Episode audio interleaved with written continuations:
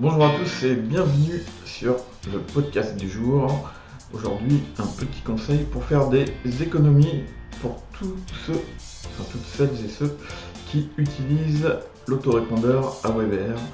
Alors il faut savoir que lorsque vous avez des personnes qui s'inscrivent euh, sur euh, normalement n'importe quel autorépondeur, elles ont la possibilité de se désinscrire.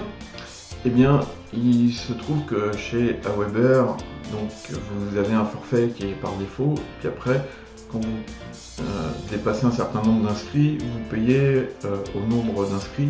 Alors c'est des, paiements qui sont par tranche, je n'ai pas les montants en tête, mais euh, voilà, on imagine, vous payez 30 dollars par mois, jusqu'à 5000 abonnés, et puis après de 5000 à 10 000 abonnés, vous allez payer 50 euh, dollars par mois, etc. etc. Et euh, bah, lorsque euh, quelqu'un qui est abonné à une de vos listes se désinscrit, en fait, ces informations restent écrites dans la base de données chez euh, même si vous envoyez plus de mail à ces personnes, vu qu'elle est désinscrite, elle, elle reste comptabilisée dans votre base de données et euh, lorsqu'on arrive à la fin du mois et que AWBR compte le nombre d'inscrits que vous avez pour vous facturer, euh, AWBR comptabilise aussi les personnes qui se sont désinscrites.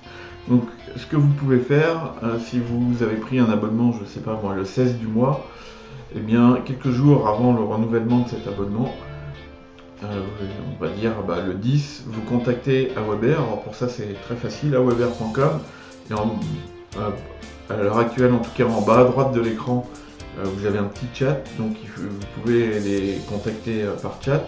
Il faut le faire l'après-midi si vous êtes en France, parce qu'il y a le décalage horaire et qu'ils n'ont pas quelqu'un qui répond derrière 24-24. Mais à partir de, 15h, vous avez quelqu'un qui vous, qui vous répond en direct.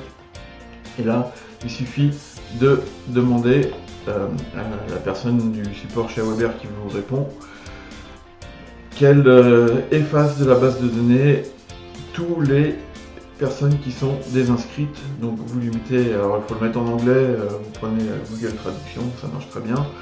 Et vous dites, euh, s'il vous plaît, veuillez supprimer tous les désinscrits de mon compte.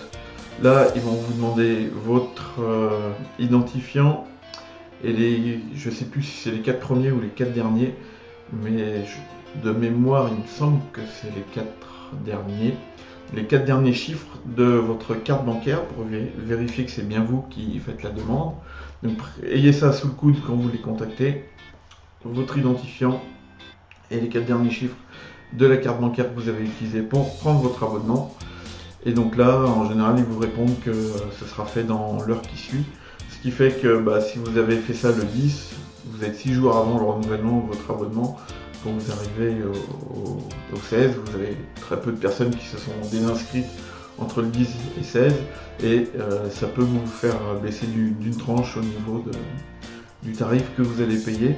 Donc voilà, pensez, euh, moi ce que j'ai fait c'est que je me suis mis euh, une alarme, donc tous, les, tous les mois, 4 jours avant la date de renouvellement de l'abonnement, j'ai une alerte qui s'affiche sur mon ordinateur. Et je sais qu'il faut que je contacte Weber pour leur demander d'effacer tous mes désinscrits. Voilà, c'était euh, la petite astuce pour le podcast du jour et je vous dis à très bientôt pour un prochain podcast. Merci à tous.